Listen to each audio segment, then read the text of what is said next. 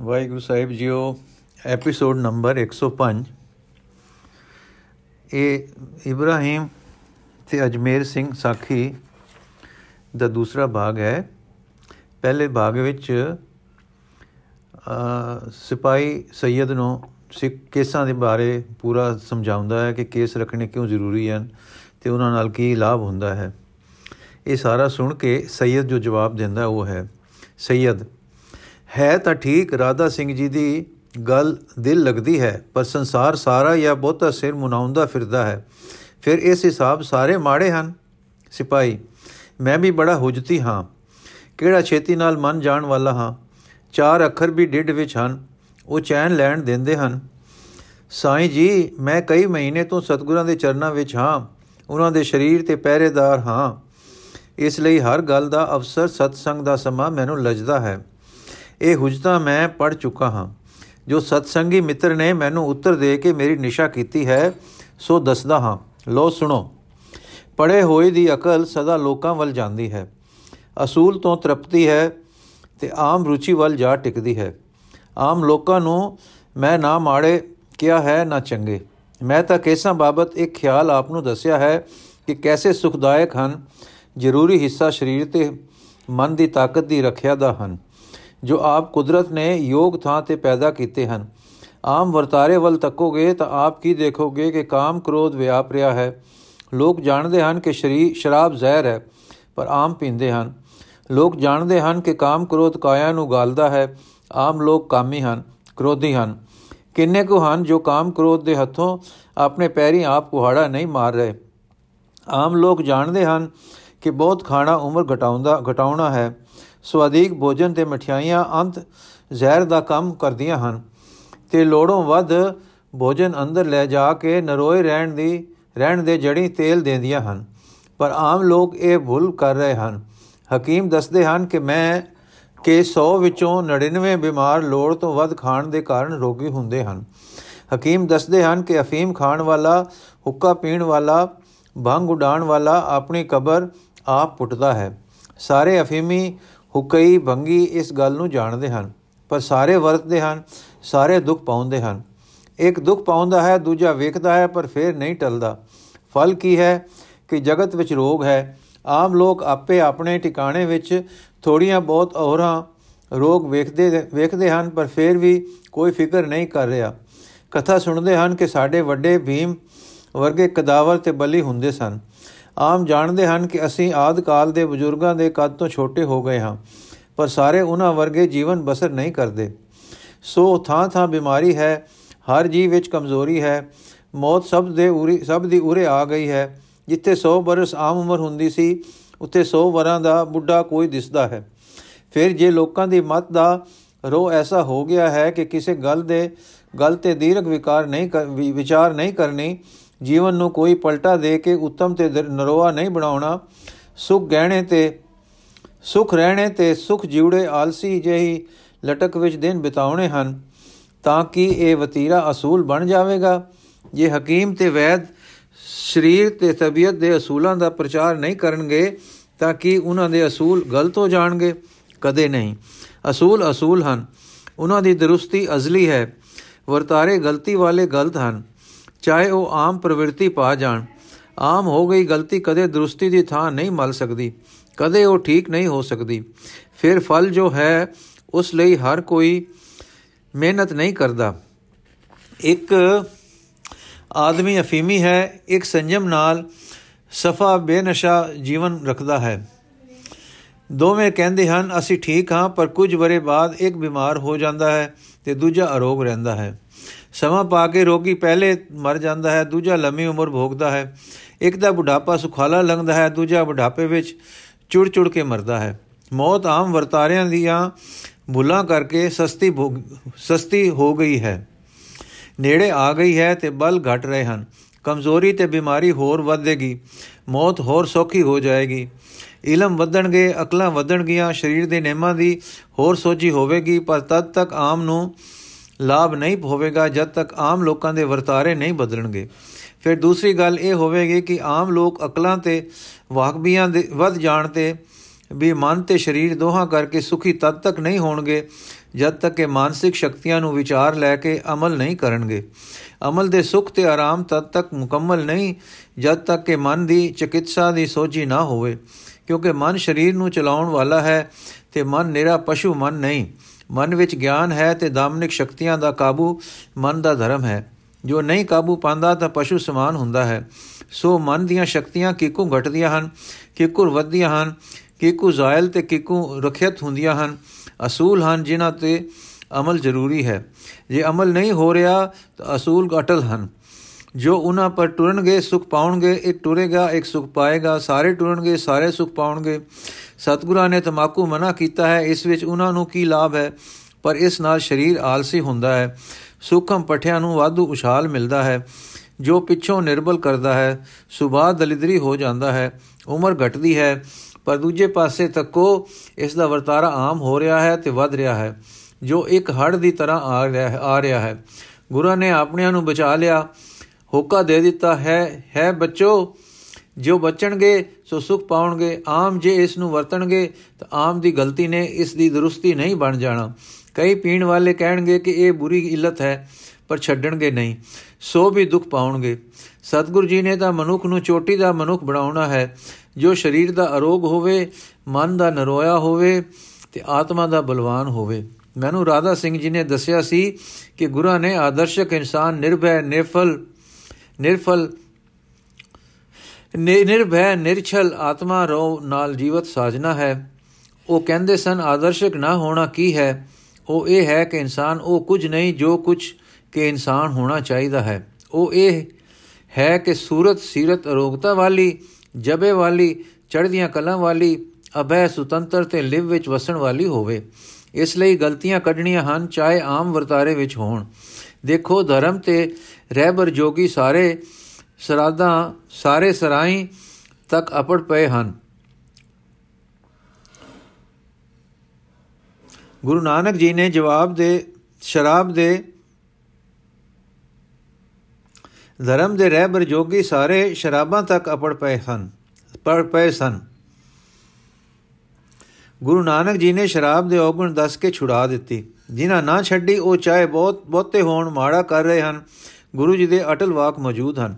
ਬਾਬਰ ਜੈਸੇ ਜਾਬਰ ਬਾਦਸ਼ਾਹ ਨੂੰ ਸ਼ਰਾਬ ਤੋਂ ਆਪ ਨਹੀਂ ਹੋੜਿਆ ਸੀ। ਸਤੀ ਦੀ ਰਸਮ ਬੜੀ ਖਰਾਬ ਹੈ। ਆਮ ਵਰਤਾਰੇ ਵਿੱਚ ਸੀ ਤੀਜੇ ਸਤਗੁਰੂ ਨੇ ਹੋੜ ਦਿੱਤੀ। ਆਮ ਵਰਤਾਰੇ ਤੋਂ ਨਹੀਂ ਡਰੇ। ਅਸੂਲ ਬਾ ਥਾਪ ਦਿੱਤਾ। ਕੇਸ਼ ਆਤਮਕ ਸਤਿਆ ਦੇ ਰੱਖਿਅਕ ਹਨ। ਦਾਮਨਿਕ ਰੋਹਾਂ ਦੇ ਰਾਖੇ ਹਨ। ਮਾਨਸਿਕ ਤੇ ਅੰਤਰੀਵ ਉਤਪਤੀਆਂ ਤੇ ਤਾਕਤਾਂ ਨੂੰ ਜ਼ਾਇਲ ਹੋਣੋਂ ਵਯਬ ਵਿਅਰਥ ਉਡਣੋਂ ਬਚਾਉਣ ਵਾਲੇ ਹਨ। ਸਤਿਗੁਰਾਂ ਨੇ ਆਪ ਰੱਖੇ, ਗੁਰੂ ਅੰਗਦ ਦੇਵ ਜੀ ਨੇ ਨੂੰ ਰਖਵਾਏ, ਭਾਈ ਬੁੱਢੇ ਨੂੰ ਰਖਾਏ, ਆਪ ਦੇ ਪੁੱਤਰ ਸ਼੍ਰੀ ਚੰਦ ਲਖਮੀ ਚੰਦ ਨੇ ਰੱਖੇ, ਜੋ ਆਮ ਵਰਤਾਰਾ ਜਗਤ ਦਾ ਨਾਂ ਰੱਖਣ ਦਾ ਸੀ, ਤਾਂ ਗੁਰੂ ਨਾਨਕ ਆਮ ਵਰਤਾਰੇ ਤੋਂ ਨਹੀਂ ਡਰੇ। ਉਹਨਾਂ ਨੇ ਆਦਰਸ਼ਕ ਇਨਸਾਨ ਬਣਾਇਆ, ਲਿਵ ਟੁੱਟੇ, ਤ੍ਰਿਸ਼ਨਾ ਰੁੜੇ, ਇਨਸਾਨ ਨੂੰ ਲਿਵ ਧਾਰੀ ਧਾਰੀ ਕੀਤਾ, ਲਿਵ ਦੇ ਸਹਾਇਕ ਕੀਰਤਨ ਸਿਮਰਨ ਸਿਖਾਏ, ਅੰਦਰਲੀ ਸਤਿਆ ਦੀ ਸੰਭਾਲ ਲਈ ਕੇਸ ਰੱਖੇ। ਉਹ ਜਾਣਨ ਉੱਚੇ ਹੋਰ ਭਾਵ ਜਿਨ੍ਹਾਂ ਕਰਕੇ ਕੇਸ ਰੱਖੇ, ਪਰ ਜੋ ਰੱਖੇ ਸੋ ਠੀਕ ਰੱਖੇ। ਜਿਨ੍ਹਾਂ ਅਮਲ ਕੀਤਾ, ਲਾਭ ਪਾਇਆ, ਸੋ ਅਸੂਲ ਤਾਂ ਇਹ ਹੈ ਕਿ ਆਮ ਵਰਤਾਰਾ ਕੋਈ ਅਸੂਲ ਨਹੀਂ। ਇਹ ਜੋ ਗਲਤ ਹੈ ਤਾਂ ਗਲਤ ਹੈ। ਆਮ ਹੋਣਾ ਇਸ ਨੂੰ ਕਿਵੇਂ ਵੀ ਦਰੁਸਤ ਔਰ ਅਸੂਲ ਨਹੀਂ ਬਣਾ ਸਕਦਾ। ਸੈਯਦ, ਠੀਕ ਜੀ, ਠੀਕ। ਆਪ ਤਾਂ ਥੋੜੇ ਮਹੀਨਿਆਂ ਵਿੱਚ ਫਕੀਰ ਹੀ ਨਹੀਂ ਹੋਏ, ਪੰਡਤ ਵੀ ਹੋ ਗਏ ਹੋ। ਕੋਈ ਹੋਰ ਲਾਭ ਵੀ ਦੱਸੋ। ਸਿਪਾਈ ਮੈਂ ਭਾਈ ਰਾਧਾ ਸਿੰਘ ਤੋਂ, ਜੀ ਤੋਂ ਪਾਈ ਸਿੱਖਿਆ ਆਪ ਨੂੰ ਸੁਣਾਈ ਹੈ ਕਿ ਦਾਮਨਿਕ ਲਾਭਾਂ ਤੋਂ ਵੱਧ ਕੇ ਆਤਮ ਲਾਭ ਤੋਂ ਉੱਤੇ ਹੋਰ ਕਿਹੜਾ ਲਾਭ ਹੈ, ਜਿਨ੍ਹਾਂ ਦੇ ਕਾਰਨ ਅੰਦਰਲਾ ਤਾਕਤ ਵਿੱਚ ਤੇ ਸਰੀਰ ਅਰੋਗਤਾ ਦੇ ਬਲ ਵਿੱਚ ਰਹਿੰਦਾ ਹੈ? ਪਰ ਹੋਰ ਆਮ ਲਾਭ ਵੀ ਹਨ। ਅਸੀਂ ਲੋਕ ਕਮਜ਼ੋਰ ਹਾਂ, ਬਲ ਚਾਹੀਏ, ਸੂਰਤ ਜਬੇ ਵਾਲੀ ਚਾਹੀਏ। ਗੁਲਾਮ ਲੋਕਾਂ ਨੂੰ ਗੁਰੂ ਜੀ ਅਭੈ ਪਦ ਬਖਸ਼ ਰਹੇ ਹਨ। ਅਭੈ ਪੁਰਖ ਦਾ ਮਨ, ਅਭੈ ਤੇ ਸਰੀਰ ਜਬੇ ਵਾਲਾ ਲੋੜੀਏ। ਸਦੀਆਂ ਤੋਂ ਤੁਰਕਾਂ ਦੀ ਗੁਲਾਮੀ ਨੇ ਸਾਡੀ ਸੂਰਤ ਤਬਾਹ ਕਰ ਰੱਖੀ ਹੈ। ਸੂਰਤ ਨੂੰ ਜਿਵਾ ਕੇ, ਸਰੀਰ ਨੂੰ ਜ਼ਬਰਦਸਤ ਕਰਕੇ ਸਤਗੁਰ ਨੇ ਸਾਨੂੰ ਗੁਲਾਮੀ ਤੋਂ ਛੁਡਾਉਣਾ ਹੈ। ਉਹਨਾਂ ਐਸਾ ਇਨਸਾਨ ਬਣਾਉਣਾ ਹੈ ਕਿ ਇਨਸਾਨ ਜ਼ਾਲਮ ਇਨਸਾਨ ਤੋਂ ਨਾ ਡਰੇ, ਸੀਰਤ ਤੇ ਸੂਰਤ ਜਬੇ ਵਾਲੀ ਧਾਰੇ। ਸੈਯਦ ਸੂਰਤ ਦਾ ਧਰਮ ਨਾਲ ਕੀ ਸੰਬੰਧ? ਇਹਨੇ ਨੂੰ ਰਾਧਾ ਸਿੰਘ ਜੀ ਲੰਘ ਪਏ। ਸਿਪਾਹੀ ਨੇ ਆਵਾਜ਼ ਮਾਰੀ ਤੇ ਸਾਰੀ ਗੱਲਬਾਤ ਸੁਣਾ ਕੇ ਕਿਹਾ ਕਿ ਸੈਯਦ ਸਾਹਿਬ ਨਾਲ ਆਪ ਵਿਚਾਰ ਦੀ ਗੱਲਬਾਤ ਕਰੋ। ਸੈਯਦ ਨੇ ਫਿਰ ਪ੍ਰਸ਼ਨ ਕੀਤਾ ਕਿ ਸੂਰਤ ਦਾ ਧਰਮ ਨਾਲ ਕੀ ਜੋੜ ਹੈ? ਰਾਧਾ ਸਿੰਘ ਸੂਰਤ ਤਾਂ ਕੋਈ ਨਾ ਕੋਈ ਰਹੇਗੀ। ਅਸੂਰਤ ਅਸੀਂ ਹੋ ਨਹੀਂ ਸਕਦੇ, ਕਿਉਂਕਿ ਅਸੀਂ ਅਸੂਰਤ ਨਹੀਂ ਹਾਂ।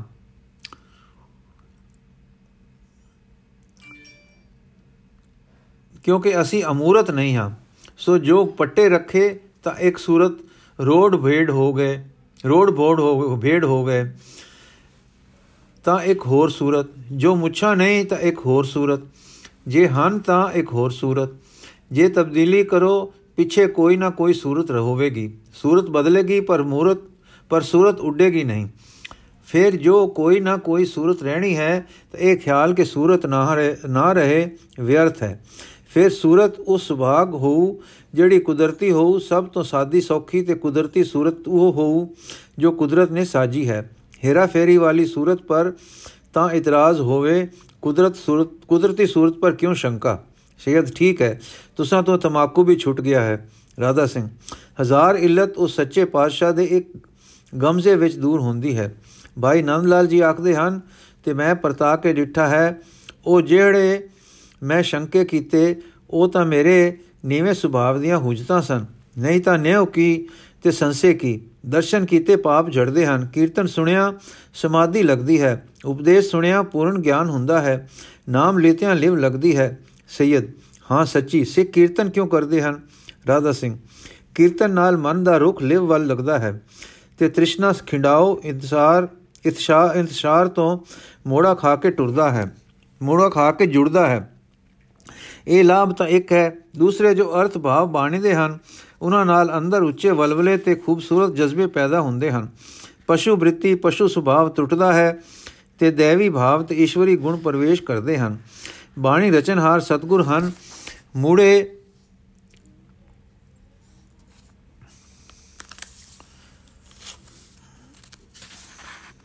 ਸੁੱਤੇ ਹੀ ਮਨ ਜੋ ਸਥੂਲ ਰੂਪ ਵੱਲ ਜਾਂਦਾ ਹੈ, ਤਾਂ ਬਾਣੀਆਂ ਦੇ ਕਰਤਿਆਂ ਵੱਲ ਜਾਂਦਾ ਹੈ। ਉਹਨਾਂ ਮਹਾਪੁਰਖਾਂ ਰੱਬੀ ਰੰਗ ਵਾਲਿਆਂ ਦੇ ਚਿੱਤ ਦਾ ਧਿਆਨ ਉਹਨਾਂ ਦੇ ਹਿਰਦੇ ਦਾ ਨਕਸ਼ਾ ਅੱਖਾਂ ਅੱਗੇ ਆ ਕੇ ਟਿਕਾਓ ਤੇ ਉਚਾਓ ਦੀ ਦਾ ਅਸਰ ਪਾਉਂਦਾ ਹੈ। ਜਿਕੂ ਅਸੀਂ ਦਿਸਦੇ ਸੰਸਾਰ ਦੀਆਂ ਸੂਰਤਾਂ, ਮੂਰਤਾਂ ਮੋਨੀਆਂ ਰੰਗਤਾਂ ਵਿੱਚ ਮਗਨ ਹਾਂ, ਇਸ ਤਰ੍ਹਾਂ ਅਸੀਂ ਅਣਜਾਣ, ਅਣਡਿੱਠੇ ਤੇ ਅਰੂਪ, ਅਣਡਿੱਠੇ ਦੇ ਅਰੂਪ ਅਰੰਗ ਸਰੂਪ ਦੇ ਪ੍ਰੇਮੀ ਹੋ ਜਾਂਦੇ ਹਾਂ। ਕੀਰਤਨ ਦਾ ਇਹ ਅਸਰ ਹੁੰਦਾ ਹੈ। ਸੈਯਦ, ਬਹੁਤ ਖੂਬ। ਫਿਰ ਸਿੱਖ ਤੇ ਗੁਰੂ ਦਿਨ ਰਾਤ ਮਹਾ, ਮਰਾਕਬੇ ਸਮਾਧੀ ਵਿੱਚ ਬੈਠੇ ਨਹੀਂ ਦਿਸਦੇ। ਇਹ ਕੀ ਗੱਲ ਹੈ? ਰਾਧਾ ਸਿੰਘ ਦਿਨ ਰਾਤ ਦਾ ਮਰਾਕਬਾ, ਹਾਂ, ਸਰੀਰ ਦਾ ਮਰਾਕਬਾ ਨਹੀਂ ਸਿਖਾਇਆ ਜਾ ਰਿਹਾ ਕਿ ਕੋਈ ਪੱਥਰ ਹੋ ਜਾਏ। ਸਿਖਾਇਆ ਜਾ ਰਿਹਾ ਹੈ, ਸੋ ਇਕਾਂਤੀ ਜਿਸ ਰਿਦਾ ਥਾਏ। ਟੁਰਦੇ ਫਿਰਦੇ, ਕੰਮ ਕਰਦੇ ਕਰਾਂਦੇ ਅੰਦਰਲੇ ਦਾ ਰੁਖ ਰੱਬ ਵੱਲ ਝੁਕਾਓ ਰੱਖੇ, ਅੰਦਰ ਐਉਂ ਰਹੇ ਜਿਸ ਤਰ੍ਹਾਂ ਰੱਬ ਦੇ ਨਾਲ ਲੱਗਾ ਹੋਇਆ ਹੈ, ਜਿਸ ਵੇਲੇ ਸਰੀਰ ਕੰਮ ਕਰੇ, ਅੰਦਰ ਕੁਝ ਰੋ ਜਿਹਾ ਰੋ ਜਿਹਾ, ਰੋ ਜਿਹੀ ਰਮਕਦੀ ਰਹੇ। ਰੁਮਕਦੀ ਰਹੇ। ਜਿਉਂ-ਜਿਉਂ ਰੋ ਪ੍ਰਬਲ ਹੁੰਦੀ ਜਾਏਗੀ, ਆਪਣਾ ਆਪ ਦਿਖਾਉਂਦੀ ਜਾਏਗੀ। ਪਰ ਜਦ ਤੱਕ ਸਰੀਰ ਦੀ ਖਾਤਰ ਦਾ ਰੁਖ ਸੰਸਕਾਰ, ਸੰਸਾਰਾਕਾਰ ਹੋ ਹੈ, ਛੱਡ ਦੇਣਾ ਹੋ ਹੋ ਨਹੀਂ ਸਕਦਾ। ਛੱਡੂ ਤਾਂ ਫੇਰ ਫੜੂ। ਜਦ ਮਨ ਦਾ ਸੁਭਾਅ, ਮਨ ਦਾ ਰੁਖ, ਮਨ ਦਾ ਰੋ ਬਦਲੇਗਾ ਤਾਂ ਆਪੇ ਸੰਸਾਰ ਛੁੱਟ ਗਿਆ। ਮਨੋਂ ਛੱਡਣਾ ਹੈ ਨਾ ਕਿ ਸ਼ਰੀਰੋਂ। ਮਨ ਜਦ ਪਕੜ ਵਿੱਚ ਨਹੀਂ ਰਹੇਗਾ, ਕਾਰਜ ਹੋ ਗਿਆ। ਸਰੀਰ ਨੇ ਤਾਂ ਇੱਕ ਦਿਨ ਰਹਿਣਾ ਨਹੀਂ। ਆਪੇ ਛੁੱਟ ਜਾਣਾ ਹੈ ਤੇ ਸਰੀਰ ਦੇ ਸੰਬੰਧ ਸਾਰੇ ਛੁੱਟ ਜਾਣੇ ਹਨ। ਨਹੀਂ ਛੁੱਟਦੀ ਤਾਂ ਮਨ ਦੀ ਪਕੜ, ਕਿਉਂਕਿ ਇਸ ਮਨ ਨੂੰ ਰੋ ਨੇ ਪਕੜ ਦਾ ਪੁਰਾਣਾ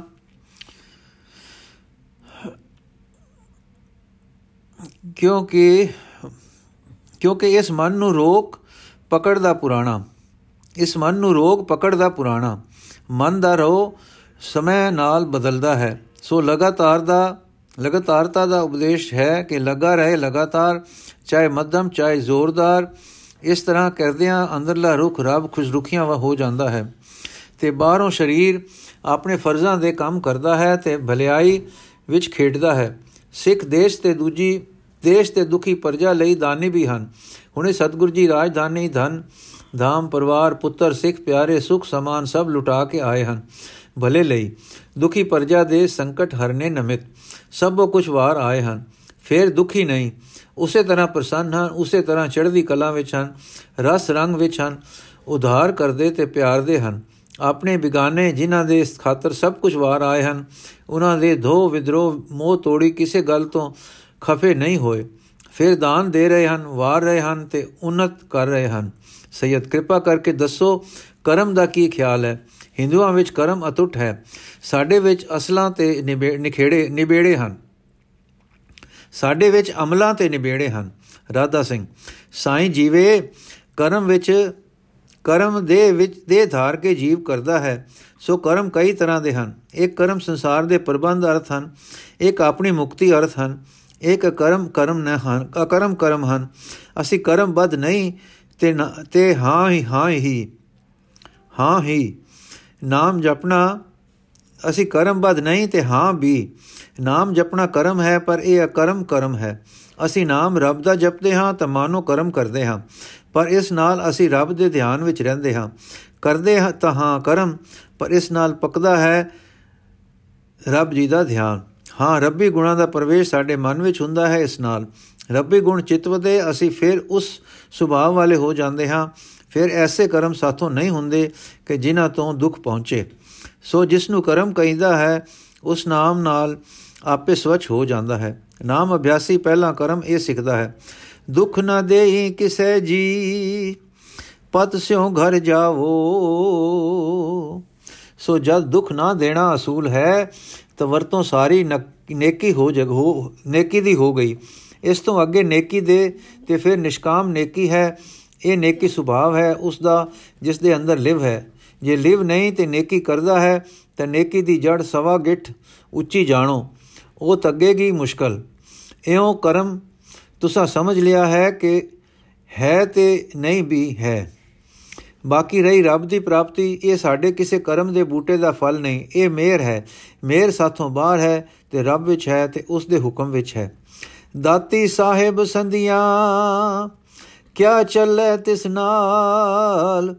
ਇੱਕ ਜਾਗਨ ਦੇ ਨਾਲ ਹਨ, ਇੱਕ ਨਾ ਸੁਤਿਆਂ ਦੇ ਉਠਾਲ।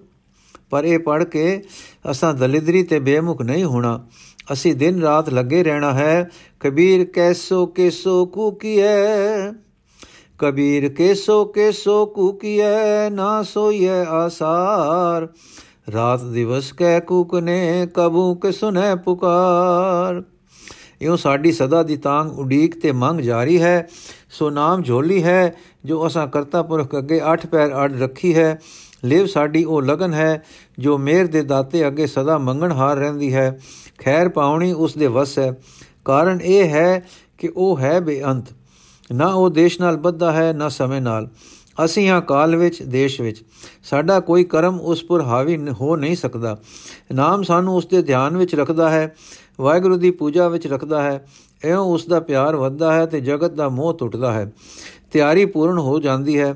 ਪਿਆਰ ਤੇ ਧਿਆਨ ਨਾਲ ਮਾਨੋ, ਦੇਸ਼ ਕਾਲ ਦੀ ਸਰਹੱਦ ਉੱਤੇ ਅਪੜ ਜਾਈ ਪੈਦਾ ਹੈ।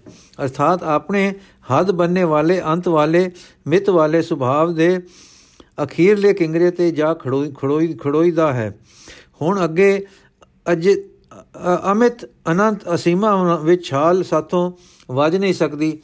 ਉਹ ਆਨੰਦ ਦਾ ਕ੍ਰਿਸ਼ਮਾ ਹੈ ਜੋ ਸਾਨੂੰ ਆਪਣੇ ਵਿੱਚ ਖਿੱਚ ਲੈਂਦਾ ਹੈ। ਬਾਹ ਪਕੜ ਠਾਕੁਰ ਹੋ ਗਿੱਧੀ, ਗੁਣ ਅਵਗਣ ਨ ਪਛਾਣੈ। ਇਹ ਨਦਰ ਹੈ, ਇਹ ਮੇਰ ਹੈ, ਪਰ ਇਹ ਨਦਰ ਉਸ ਅਨੰਦ ਦਾ ਆਪਣਾ ਕ੍ਰਿਸ਼ਮਾ ਹੈ। ਉਸ ਦਾ ਕਟਾਖਿਆ ਹੈ, ਉਸ ਦਾ ਕੋਈ ਚੋਜ ਖੇਲ ਪਿਆਰ ਹੈ। ਸਾਡੇ ਕਰਮ ਦਾ ਇਹ ਫਲ, ਸਾਡੇ ਕਰਮ ਦੇ ਇਹ ਅਧੀਨ ਹੈ, ਅਧੀਨ ਸਾਡੇ ਕਰਮ ਦੇ ਵਸ ਦਾ ਇਹ ਕੋਤਕ ਇਹ ਕਟਾਖਿਆ ਨਹੀਂ ਹੈ, ਨਾ ਹੋ ਸਕਦਾ ਹੈ। ਇਉਂ ਹੈ ਸਾਈਂ ਜੀ ਮੁਕਤੀ ਦੀ ਪ੍ਰਾਪਤੀ। ਸਾਨੂੰ ਸਤਸੰਗ ਹੋਵੇ, ਦਾਤਾ ਮਿਹਰ ਕਰੇ, ਤਾਂ ਅਸੀਂ ਉੱਠਦੇ, ਬਹਿੰਦੇ, ਤੁਰਦੇ, ਫਿਰਦੇ, ਉਸ ਨੂਰੋ ਨੂਰ, ਅਕਾਲ ਪੁਰਖ ਦੇ ਪਿਆਰ ਦੀ ਲਿਵ ਵਿੱਚ ਰਹੀਏ। ਸਾਡਾ ਜੀਵਨ ਹੋਵੇ ਲਿਵ ਦਾ, ਨਾਮ ਦਾ, ਰਜ਼ਾ ਦਾ। ਇਹ ਜੀ ਉਠਣਾ ਹੈ, ਨਾਨਕ ਸੇ ਜਾਗਨ, ਜੇ ਰਸਨਾ ਨਾਮ ਉਚਾਰਣੇ ਜੀ ਉਠੇ ਦਾ ਸਾਈਂ ਨਾਲ ਸੰਜੋਗ ਸਾਈਂ ਦੀ ਨਜ਼ਰ ਹੈ। ਸੋ ਨਜ਼ਰ ਕਰ ਦੇਖੈ, ਸੋ ਦਿਨ ਲਿਖੈ। ਹਾਂਜੀ। ਜਿਨ ਕੋ ਨਜ਼ਰ ਕਰਮ ਤਿਨਕਾਰ ਨਾਨਕ ਨਜ਼ਰੀ ਨਜ਼ਰ ਨਿਹਾਲ। ਜੋ ਨਾਮ ਵਿੱਚ ਆ ਗਏ ਹਨ, ਮੇਰ ਨਾਲ ਆਏ ਹਨ। ਹਾਂ, ਇੱਕ ਵੀ ਇੱਕ, ਇਹ ਵੀ ਇੱਕ ਮੇਰ ਹੈ। ਆਪਣੇ ਜ਼ੋਰ ਹੰਕਾਰ ਨਾਲ ਇਹ ਵੀ ਨਹੀਂ। ਜ਼ੋਰ ਨੇ ਸੁਰਤੀ ਗਿਆਨ, ਸੋ ਜ਼ੋਰ ਨ ਜ਼ੋਰ ਨ ਸੁਰਤੀ ਗਿਆਨ ਵਿਚਾਰ। ਪਰ ਕੀ ਜਦ ਪਤਾ ਇਸ ਲੱਗ ਜਾਏ ਤਾਂ ਉਦਮ ਤੇ ਯਤਨ ਛੱਡ ਦੇਵੇ, ਕਦੇ ਨਹੀਂ ਹੁਕਮ ਹੈ। ਉਦਮ ਕਰੋ ਵਡ ਭਾਗਿਓ, ਸਿਮਰੋ ਹਰ ਹਰ ਰਾਏ। ਸ਼ਾਇਦ ਫੇਰ ਨਾ ਜ਼ੋਰ ਕਰੇ, ਕਰੋ, ਨਾ ਉਦਮ ਕਰੋ, ਇਹ ਤੀਸਰੀ ਹਾਲਤ ਕੀ ਹੋਈ? ਰਾਧਾ ਸਿੰਘ, ਪ੍ਰਭ ਕੀ ਉਸਤਤ ਕਰੋ ਸੰਤ ਮੀਤ? ਸਾਵਧਾਨ ਇਕਾਗਰ ਚੀਤ। ਪ੍ਰਭ ਦੀ ਉਸਤਤ ਕਰੋ ਕਹਿੰਦੇ ਕਹਿੰਦੇ ਹਨ ਕਰੋ। ਪਰ ਜ਼ੋਰ ਨਾਲ ਨਹੀਂ। ਸਾਵਧਾਨਤਾ ਨਾਲ, ਇਕਾਗਰਤਾ ਨਾਲ, ਅਰਥਾਤ ਆਲਸ ਨਾ ਕਰੋ, ਸਾਵਧਾਨ ਰਹੋ। ਜ਼ੋਰ ਨਾਲ ਨਾ ਸਮਝੋ ਮੇਰ ਨਾਲ ਸਮਝੋ। ਮੇਰ ਸਮਝੋ, ਪਰ ਹਰ ਹਾਲਤ ਕਰੋ। ਕੀ ਨਾਮ ਅਰਾਧਨ ਸਿਮਰਨ ਫਲ ਕੀ?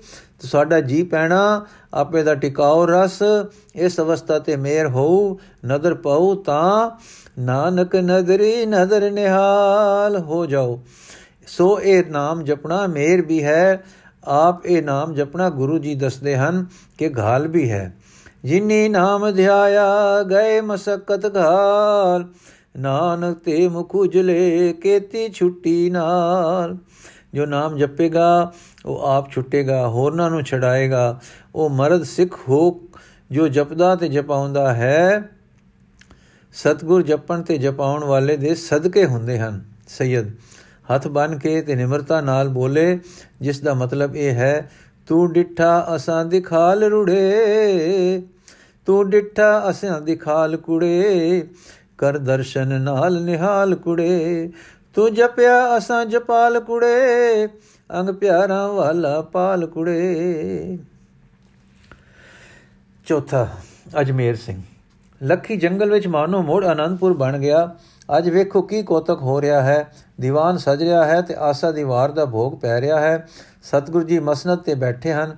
ਸੰਗਤ ਅਪਾਰ ਜੁੜੀ ਹੋਈ ਹੈ, ਕੜਾ ਪ੍ਰਸ਼ਾਦ ਵਰਤ ਰਿਹਾ ਹੈ। ਦਾਨਾ ਸਿੰਘ ਜੀ ਭੱਜੇ ਆਏ ਹਨ ਤੇ ਆਖਦੇ ਹਨ, ਸੱਚੇ ਪਾਤਸ਼ਾਹ ਜੀਓ, ਮਹੰਤ ਸੁਖੂ ਬੁੱਧ, ਸੁਖੂ ਬੁੱਧੂ ਗੱਦੇ ਪਿੰਡ ਤੋਂ ਆ ਰਹੇ ਹਨ। ਉਹਨਾਂ ਦੇ ਨਾਲ ਇੱਕ ਤਕੜੀ ਵਹੀਰ ਲੱਠ ਬਾਜਾਂ ਦੀ ਸ਼ਸਤਰਧਾਰੀਆਂ ਦੀ ਹੈ। ਸ੍ਰੀ ਜੀ ਦੇ ਕਰ ਕਮਲਾਂ ਤੋਂ ਸ਼ਹੀਦੀ ਪ੍ਰਾਪਤ ਕਰਨ ਵਾਸਤੇ ਆ ਰਹੇ ਹਨ। ਸਤਿਗੁਰੂ ਜੀ, ਅਸਾਂ ਉਹਨਾਂ ਦਾ ਕੀ ਗਵਾਇਆ ਹੈ ਜੋ ਸਾਨੂੰ ਮਾਰਨ ਆ ਰਹੇ ਹਨ? ਦਾਨਾ ਸਿੰਘ, ਮੇਰੇ ਸੂਈਏ ਨੇ ਦੱਸਿਆ ਹੈ ਕਿ ਜਦੋਂ ਸ੍ਰੀ ਜੀ ਕੋਟ ਕਪੂਰੇ ਨੂੰ ਗਏ ਹਨ, ਤਦ ਮਲੂਕੇ ਦੇ ਕੋਠੇ ਪਾਸ ਇੱਕ ਸਿੰਘ ਦੀ ਸ਼ਿਕਾਰ ਖੇਡ ਰਹੇ ਸਨ। ਤਦ ਇੱਕ دیਵਾਨੇ ਸਾਧੂ ਨੇ ਉਸ ਨੂੰ ਉਸ ਸਿੰਘ ਤੋਂ ਅਭੋਲ ਸੱਟ ਲੱਗ ਗਈ ਸੀ, ਜਿਸ ਨਾਲ ਉਹ ਚੜਾਈ ਕਰ ਗਿਆ ਸੀ। ਸ੍ਰੀ ਜੀ ਨੇ ਉਸ ਸਾਧ ਦੀ ਬਹੁਤ ਪਾਲਣਾ ਕੀਤੀ ਸੀ। ਸੰਗਤ ਵੱਲੋਂ ਜਥਾ ਸ਼ਕਤ ਸੇਵਾ ਮਦਦ ਹੋਈ ਸੀ। ਪਰ ਸੁਖੂ ਤੇ ਬੁੱਧੂ ਮਹੰਤ ਆਖਦੇ ਹਨ, ਬਦਲਾ ਲੈਣਾ ਹੈ, ਸੋ ਆ ਰਹੇ ਹਨ, ਆਖਦੇ ਹਨ, ਮਾਰ ਲੈਣਾ ਹੈ। ਸਤਿਗੁਰੂ ਜੀ ਸੂਏ ਨੂੰ ਵਾਰ ਫੇਰ ਗੱਲੋ। ਉਹ ਤਾਂ ਭੈ ਨੇ ਰਸਤੇ ਵਿੱਚ ਹੀ ਫੜ ਲਏ ਹਨ ਤੇ ਸਾਥੀ ਨੱਠ ਗਏ ਜਾਂਦੇ ਹਨ। ਵਹੀਰ ਖਿਸਕ ਰਹੀ ਹੈ, ਫਿਕਰ ਅਕਾਲ ਪੁਰਖ ਜਦ ਕਰ ਰਿਹਾ ਹੈ, ਤਦ ਅਸੀਂ ਕਾਸ ਨੂੰ ਕਰੀਏ। ਤੁਸੀਂ ਅਚਿੰਤ ਰਹੋ। ਜੇ ਪਤਾ ਕਰਨਾ ਹੈ ਤਾਂ ਕਰ ਲਓ, ਪਰ ਚੜ ਕੇ ਪਹੁੰਚਦਾ ਕੋਈ ਨਹੀਂ। ਕੁਝ ਚਿਰ ਸਤਗੁਰ ਪ੍ਰੇਮੀਆਂ ਨੂੰ ਮਿਲਦੇ ਰਹੇ। ਘੰਟਾ ਕੋ ਬੀਤਿਆ ਹੋ ਕਿ ਦੋ ਸਜਣਾ ਨੇ ਆ ਕੇ ਮੱਥਾ ਟੇਕਿਆ। ਸਤਗੁਰ ਬੋਲੇ, ਉਹ ਸੰਤੋ, ਸਾਜ ਕਿੱਥੇ ਛੱਡ ਆਇਓ? ਜਾਓ, ਲਿਆਓ ਤੇ ਮਾਲਵੇ ਦੀ ਕੋਈ ਸੱਦ ਸੁਣਾਓ। ਦੋਵੇਂ ਨੱਠ ਗਏ, ਨੱਠੇ ਗਏ ਤੇ ਡੰਡ, ਤੇ ਡੱਡ ਸਾਰੰਗੀ ਲੈ ਆਏ ਤੇ ਸੁਰ ਤਾਨ ਕਰਕੇ ਗਾਵੇ। ਕੱਚਾ ਕੋਠਾ ਵਿੱਚ ਵਸੰਦਾ ਜਾਨੀ, ਵਿੱਚ ਵਸਦਾ ਜਾਨੀ, ਸਦਾ ਨ ਮਾਪੇ ਨਿਤ ਨਹੀਂ ਜੁਆਨੀ ਚਲਣਾ ਅੱਗੇ ਨਾ ਹੋ ਗੁਮਾਨੀ, ਹਰ ਬਜਲੇ ਨਾ ਹੋਏ ਪਛਤਾਨੀ। ਕੱਚਾ ਕੋਠਾ ਵਿੱਚ ਵਸਦਾ ਜਾਨੀ ਸਦਾ ਨ ਮਾਪੇ ਨਿਤ ਨਹੀਂ ਜੁਆਨੀ ਚਲਣਾ ਅੱਗੇ ਨਾ ਹੋ ਗੁਮਾਨੀ, ਹਰ ਬਜਲੇ ਨਾ ਹੋਏ ਪਛਤਾਨੀ। ਖੁਸ਼ ਹੋ ਕੇ ਸਤਗੁਰਾਂ ਨੇ ਕਿਹਾ ਕੁਝ ਮੰਗੋ। ਉਹ ਬੋਲੇ, ਪਾਤਸ਼ਾਹ ਚੜ ਕੇ ਆਏ ਸਾਂ, ਨਾਲ ਵਹੀਰ ਸੀ, ਰਸਤੇ ਵਿੱਚ ਸਭ ਤੇ ਭੈ ਛਾ ਗਿਆ, ਸਾਰੇ ਸਾਥ ਛੱਡ ਗਏ। ਅਸੀਂ ਭੁੱਲ ਕੀਤੀ ਸੀ, ਚਾਹੀਦਾ ਸੀ ਆਪ ਦੀ ਸ਼ਰਨ ਆਉਣਾ। ਆਪ ਗੁਰੂ ਹੋ, ਗੁਰੂ ਦੀ ਸ਼ਰਨ ਨਿਓ ਕੇ ਜਾਈਦਾ ਹੈ। ਆਪਨੇ ਮਿਹਰ ਕੀਤੀ, ਬੇਅਦਬੀ ਕਰਨੋਂ ਬਚਾ ਲਿਆ। ਪਾਪ ਵੜ ਉਗੜ ਗਿਆ। ਚੰਗਾ ਹੋਇਆ, ਹੁਣ ਮਿਹਰ ਕਰੋ, ਬਖਸ਼ੋ ਤੇ ਕੁਝ ਦਿਨ ਸੇਵਾ ਦਾਨ ਕਰੋ। ਨਾਲ ਰਹੀਏ, ਹੱਥ ਸਫਲੇ ਕਰੀਏ, ਕੋਈ ਦੋ ਚਾਰ ਕੋ ਆਪਣਾ ਪਲੰਗ ਮੋਢੇ ਚਾ ਕੇ ਟੁਰੀਏ, ਜੋ ਅੰਦਰ ਦਾ ਗੁਮਾਨ ਤੇ ਮਹਿਲ ਧੱਪ ਜਾਵੇ, ਧੁੱਪ ਜਾਵੇ, ਤੈਨੂੰ ਪਛਾਣੀਏ, ਤੇਰੇ ਨਾਮਦਾਨ ਦੇ ਪ੍ਰਵਾਹ ਵਿੱਚੋਂ ਕੋਈ ਚੁੰਝ ਭਰ ਕੇ ਅਸੀਂ ਵੀ ਖੀਵੇ ਹੋਈਏ। ਤਾਂ ਸਤਿਗੁਰੂ ਨੇ ਸੇਵਾ ਦੀ ਆਗਿਆ ਸੰਗਤ ਵਿੱਚ ਰਹਿ ਕੇ ਕਰਨ ਦੀ ਬਖਸ਼ ਕੀਤੀ। ਹੁਣ ਸਤਗੁਰ ਉੱਠਣ ਵਾਸਤੇ ਤਿਆਰ ਹੋਏ ਤਦ ਕੀ ਵੇਖਦੇ ਹਨ ਕਿ ਦੂਰ ਇੱਕ ਮੁਸਲਮਾਨ ਫਕੀਰ ਚੰਗੇ ਸੋਹਣੇ ਰੂਪ ਰੰਗ ਵਾਲਾ ਗਲ ਵਿੱਚ ਪੱਲਾ ਪਾਈ ਖੜਾ ਹੈ। ਨੈਣਾ ਤੋਂ ਨੀਰ ਜਾਰੀ ਹੈ। ਚਿਹਰੇ ਦਾ ਰੰਗ ਦੱਸਦਾ ਹੈ ਕਿ ਅੰਦਰੋਂ ਕੁਝ ਦਰਵ ਰਿਹਾ ਹੈ ਤੇ ਪਿਆਰ ਦੇ ਜਜ਼ਬੇ ਵਿੱਚ ਗੁੰਮ ਹੈ। ਸਤਗੁਰ ਨੇ ਆਵਾਜ਼ ਦਿੱਤੀ, ਦਾਨਾ ਸਿੰਘ ਬਰਖੁਰਦਾਰ, ਇਹ ਪ੍ਰੇਮੀ ਕੌਣ ਹੈ? ਦਾਨਾ ਸਿੰਘ ਜੀ, ਪਾਤਸ਼ਾਹ ਚਰਨ ਕਮਲ ਦਾ ਭੌਰਾ ਹੈ। ਸਤਗੁਰ ਕਿਉਂ ਆਇਆ ਹੈ? ਦਾਨਾ ਸਿੰਘ ਜੀ, ਦਾਤੇ ਜੀ, ਸਮਿਆ ਦੀਵਾ ਬੱਲੇ ਤਾਂ ਪਤੰਗੇ ਆਪੇ ਆ ਜਾਂਦੇ ਹਨ। ਸਤਿਗੁਰੂ ਜੀ, ਅਸਾਂ ਤਾਂ ਤੁਰਕ ਰਾਜ ਦੀ ਜ਼ਾਲਮ ਹੋ ਜਾਣ ਕਰਕੇ ਇਟ ਨਾਲ ਇਟ ਵਜਾਉਣੀ ਹੈ। ਇਹ ਤੁਰਕ ਕਿਵੇਂ ਸਾਡੇ ਆ ਗਿਆ ਹੈ? ਦਾਨਾ ਸਿੰਘ ਪਾਤਸ਼ਾਹ, ਅਤ ਪ੍ਰੇਮੀ ਹੈ ਤੇ ਸ਼ਰਨ ਆਇਆ ਹੈ। ਸਤਿਗੁਰ ਅਕਾਲ ਪੁਰਖ ਦਾ ਦਰ ਸਦਾ ਖੁੱਲਾ ਹੈ। ਸਿਮਰਨ ਦਾ ਰਸਤਾ ਕਦੇ ਬੰਦ ਨਹੀਂ, ਕਿਸੇ ਲਈ ਕਦੇ ਬੰਦ ਨਹੀਂ। ਦਾਨਾ ਸਿੰਘ, ਜਪਾਓ ਨਾ। ਇਸ ਵੇਲੇ ਬੇਵਸਾ ਹੋ ਫਕੀਰ ਚਰਨਾ ਤੇ ਡੈ ਪਿਆ। ਹਾਂ, ਸ਼ਰੀਰ ਨੇ ਡਹਿ ਕੇ ਦੱਸ ਦਿੱਤਾ ਕਿ ਪਿਆਸੇ ਦਰ ਦਰਸ਼ਨ ਦੇ ਪ੍ਰੇਮੀ ਕਿਸ ਤਰ੍ਹਾਂ ਬਨ ਬਨ ਫਿਰਤ ਉਦਾਸ ਬੂੰਦ ਜਲ ਕਾਰਣੇ ਡਿਗਦੇ ਹਨ। ਸਤਗੁਰ ਸਿਰ ਤੇ ਹੱਥ ਫੇਰ ਕੇ ਸਿੱਖੀ ਧਾਰੋਗੇ, ਫਕੀਰ ਜੋ ਬਖਸ਼ੋਗੇ। ਸਤਗੁਰ ਸਾਡੇ ਪਾਸ ਸਭ ਤੋਂ ਪਿਆਰੀ ਚੀਜ਼ ਹੈ ਸਿੱਖੀ। ਫਕੀਰ ਕਰੋ ਮੇਰ, ਸਿਰ ਦਾ ਸਿਰ ਚਾ ਕੇ ਹੱਥ ਬਨ ਕੇ। ਸਤਗੁਰ ਜੀ, ਉਮਤ ਗੁੱਸੇ ਹੋ ਜਾਵੇਗੀ, ਹੋ ਜਾਏਗੀ। ਫਕੀਰ, ਸਾਰੀਆਂ ਲਾਜਾਂ ਘਰ ਛੱਡ ਆਇਆ ਹਾਂ। ਆਤਮਾ ਵਿੱਚ ਇੱਕ ਪਿਆਸ ਹੈ ਕਾਦੀ ਪਤਾ ਨਹੀਂ। ਤ੍ਰਿਪਤੀ ਹੋਈ ਹੈ ਤਾਂ ਦਰਸ਼ਨ ਕਰਕੇ। ਇੱਕ ਭੁੱਖ ਹੈ, ਕਿਉਂ? ਸੋਝੀ ਨਹੀਂ। ਰੱਜ ਆਇਆ ਹਾਂ ਤੇ ਚਰਨ ਕਮਲ ਪਰਸ ਕੇ। ਮੈਨੂੰ ਕੀ ਕਰਨਾ ਹੈ, ਆਪ ਜਾਣੋ। ਉਮਤ ਦੇ ਲੋਕੀ ਮੇਰੇ ਅੰਦਰ ਠੰਡ ਨਹੀਂ ਪਾ ਸਕੇ। ਬਾਹਰ ਦੀ ਬਨਾਵਟ ਮੈਨੂੰ ਥਕਾ ਚੁੱਕੀ ਹੈ। ਹੁਣ ਤਾਂ ਇੱਕ ਉਹ ਓਟ ਹੈ, ਚਰਨ ਪਕੜ ਕੇ। ਜੋ ਭਾਵੈ ਤਿਉ ਰਾਖ ਲੈ। ਸਤਗੁਰ, ਸਿੱਖੀ ਕਟਨ ਹੈ, ਗਾਖੜੀ ਹੈ। ਜੇ ਤੁਸੀਂ ਸਿੱਖ ਹੋ ਗਏ, ਤਾਂ ਜਗਤ ਹੱਸੇਗਾ, ਜਗਤ ਦੁੱਖ ਦੇਵੇਗਾ। ਸਿੱਖੀ ਅਲੂਣੀ ਸਿਲਾ ਹੈ। ਉੱਚੇ ਰਸ ਨੂੰ ਪੈਂਦਿਆਂ ਸਮੇਂ ਲੱਗ ਜਾਂਦੇ ਹਨ। ਹਾਂ, ਸਿੱਖੀ ਕਮਾਉਣੀ ਕਸ਼ਟਾਂ ਦੇ ਬਨ ਵਿੱਚ ਡਿਗਣਾ ਹੈ। ਫਿਰ ਅੱਜਕੱਲ ਸਿੱਖੀ ਧਾਰਨੀ ਜਾਨ ਤੱਲੀ ਤੇ ਧਰਨੀ ਹੈ। ਫਕੀਰ ਪਰ ਜਾਨ ਕਿਸੇ ਤੜਪ ਵਿੱਚ ਹੈ, ਇਸ ਨੂੰ ਠੰਡ ਪਾਓ, ਫਿਰ ਜੋ ਹੋਏ ਸੋ ਹੋਏ। ਦਾਨਾ ਸਿੰਘ ਦੀ ਮਿਹਰ ਨਾਲ ਮੇਰੇ ਕਰਮ ਜਾਲ ਦੇ ਵਹਿਮ ਟੁੱਟੇ ਹਨ, ਮੇਰੇ ਸੰਸੇ ਨਸੇ ਹਨ। ਮੈਂ 부ਝਿਆ ਦੀਵਾ ਕਿਸੇ ਵਿਛੋੜੇ ਦੇ ਦਾਗ ਨਾਲ ਦਾਗਿਆ ਪਿਆ ਹਾਂ, ਕੋਈ ਛੋ ਲਾ ਕੇ ਜਗਾ ਦਿਓ। ਸਤਗੁਰ ਸਿੱਖੀ ਗਾਖੜੀ ਹੈ, ਅੰਮ੍ਰਿਤ ਛਕਣਾ ਪਏਗਾ। ਫਕੀਰ, ਮੁਰਦਾ ਹਾਂ, ਦੇ ਕੋਈ ਆਬੇ ਹਯਾਤ ਦੀ ਬੂੰਦ। ਸਤਗੁਰ ਸਾਬਤ ਸੂਰਤ। ਫਕੀਰ, ਜੋ ਰੱਬ ਨੇ ਬਣਾਈ, ਉਸ ਪਰ ਸ਼ੱਕ ਕਰਾਂ ਤਾਂ ਸ਼ੁਕ ਕੁਫਰ ਹੈ। ਸਤ, ਸਤਗੁਰੂ, ਸਾਧ ਸੰਗਤ ਖਾਲਸਾ ਜੀ, ਇਹ ਕੌਣ ਹੈ? ਫਕੀਰ, ਮੁਸਲਮਾਨ। ਸਤਗੁਰ ਕਿਹੜਾ? ਹਿੰਦੂ ਜਿਨ੍ਹਾਂ ਨੂੰ ਗੁਲਾਮੀ ਕਰਦੇ ਹਨ ਅਤੇ ਅਰਥ ਅਰਬ ਦੇ ਪੈਗੰਬਰ ਦੇ ਨਾਮ ਤੇ ਜੋ ਇੱਕ ਬਰਾਦਰੀ ਹੈ ਜਾਂ ਇਮਾਨਦਾਰ ਅੰਦਰੋਂ ਰੱਬ ਤੇ ਸਿਦਕ ਵਾਲਾ। ਫਕੀਰ, ਉਹ ਜਿਨ੍ਹਾਂ ਦੇ ਪਰਛਾਵੇ ਤੇ ਹਿੰਦੂ ਨਫ਼ਰਤ ਕਰਦੇ ਹਨ, ਘਿਰਣਤ ਨੂੰ, ਉਸ ਨੀਵੇਂ ਨੂੰ ਕਬੂਲ ਕਰ। ਸਤਗੁਰ ਸਾਧ ਸੰਗਤ ਜੀ, ਇਹ ਮੁਸਲਮਾਨ ਹੈ। ਮੁਸਲਮਾਨ ਤੋਂ ਹਿੰਦ ਇੱਕ ਅਛੂਤ ਲੋਕਾਂ ਦਾ ਭਾਵ ਲੈਂਦੇ ਹਨ। ਤੁਸਾਂ ਖਾਲਸਾ ਕਰਨਾ ਹੈ। ਸਭ ਖਾਲਸਾ, ਪਾਤਸ਼ਾਹ ਤੇਰੇ ਦਰ ਏਕਤਾ ਹੈ। ਸਤਗੁਰ, ਤੁਸੀਂ ਪ੍ਰਸੰਨ ਹੋ। ਖਾਲਸਾ ਆਪ ਦੀ ਰਜ਼ਾ ਵਿੱਚ ਆਪਣੀ ਮਰਜ਼ੀ ਮੇਲਣ ਵਾਲੇ ਦਾਸ ਪ੍ਰਸੰਨ ਹਨ। ਸਤਗੁਰੂ ਮਾਨ ਸਿੰਘ ਅੰਮ੍ਰਿਤ ਤਿਆਰ ਕਰੋ ਤੇ ਸਾਈਂ ਜੀ ਨੂੰ ਛਕਾਵੋ ਰੱਬੀ ਦੇ ਦਾਰ ਦੀ ਤੜਪ ਵਾਲਾ ਘਿਰਦਾ ਹੈ, ਦਰ ਦਰਸ਼ਨ ਦਾ ਪ੍ਰੀਤਮ ਹੈ। ਇਸ ਦੇ ਅੰਦਰ ਗੁਰੂ ਨਾਨਕ ਮੇਰ ਨਾਲ ਰੱਬੀ ਰੋ ਆ ਵਰਤੀ ਹੈ।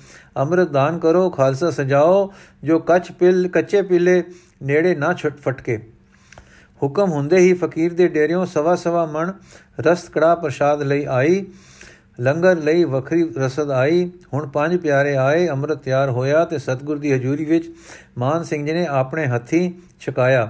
ਪਾਤਸ਼ਾਹ ਨੇ ਨਾਮ ਅਜਮੇਰ ਸਿੰਘ ਰੱਖਿਆ। ਯਥਾ, ਸੁਨ ਸ਼੍ਰੀ ਪ੍ਰਭ ਪ੍ਰਸੰਨਤਾ ਧਾਰੀ, ਪੁਰਾ ਭਲੀ ਰੀਤ ਤੈ ਭਾਰੀ, ਮੁਸਲਮਾਨ ਹੋਏ ਭਾਵਨ ਧਰੇ, ਮਿਲਨ ਪੰਥ ਮੈਂ ਜੇ ਹਿਤ ਕਰੇ ਤੋ ਇਹ ਉਚਿਤ ਖਾਲਸੇ ਬੀਚ, ਅੰਮ੍ਰਿਤ ਲੈ ਉੱਚੇ ਤੇ ਕੋਈ ਨੀਚ ਮਾਨ ਸਿੰਘ ਸਿਓ ਹੁਕਮ ਬਖਾਨਾ, ਖਰੇ ਹੋ ਕਰ ਸਿੱਖ ਸੁਜਾਨਾ, ਲੈ ਆ ਗਿਆ ਅੰਮ੍ਰਿਤ ਬਨਵਾਇਓ ਖਰੇ ਹੋਏ ਤਤਕਾਲ ਛਕਾਇਓ, ਸ਼੍ਰੀ ਮੁਕਤੇ ਤਬ ਨਾਮ ਉਚਰਿਓ, ਸ਼ੁਭ ਅਜਮੇਰ ਸਿੰਘ ਤੇ ਧਰਿਓ, ਵਾਹਿਗੁਰੂ ਜੀ ਕੀ ਕਹਿ ਫਤਿਹ, ਭਾਈ ਕਲਿਆਣ ਉਚਿਤ ਮੂਦ ਚਿਤੇ, ਭਾ ਕਲਿਆਣ ਉਚਿਤ ਮੁਦ ਚਿਤੇ, ਸਿਮਰਨ ਕਰਨ ਲਗਿਓ ਗੁਰ ਕੇਰਾ, ਗੁਰਬਾਣੀ ਪਟ ਸੰਜ ਸਵੇਰਾ।